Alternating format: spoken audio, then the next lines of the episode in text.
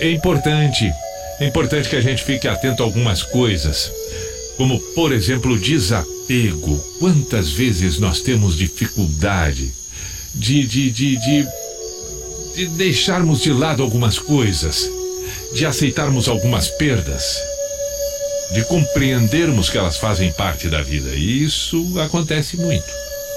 Mas haveremos de conseguir, com o passar do tempo e com o amadurecimento, com a compreensão além da aceitação.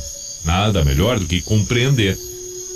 Tudo aquilo que compreendemos torna melhor a aceitação. E, acima de tudo, quando respeitamos a vida como ela é, como ela se estabelece.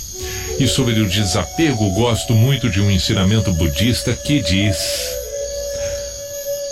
toda a sensação de perda vem da falsa sensação de posse.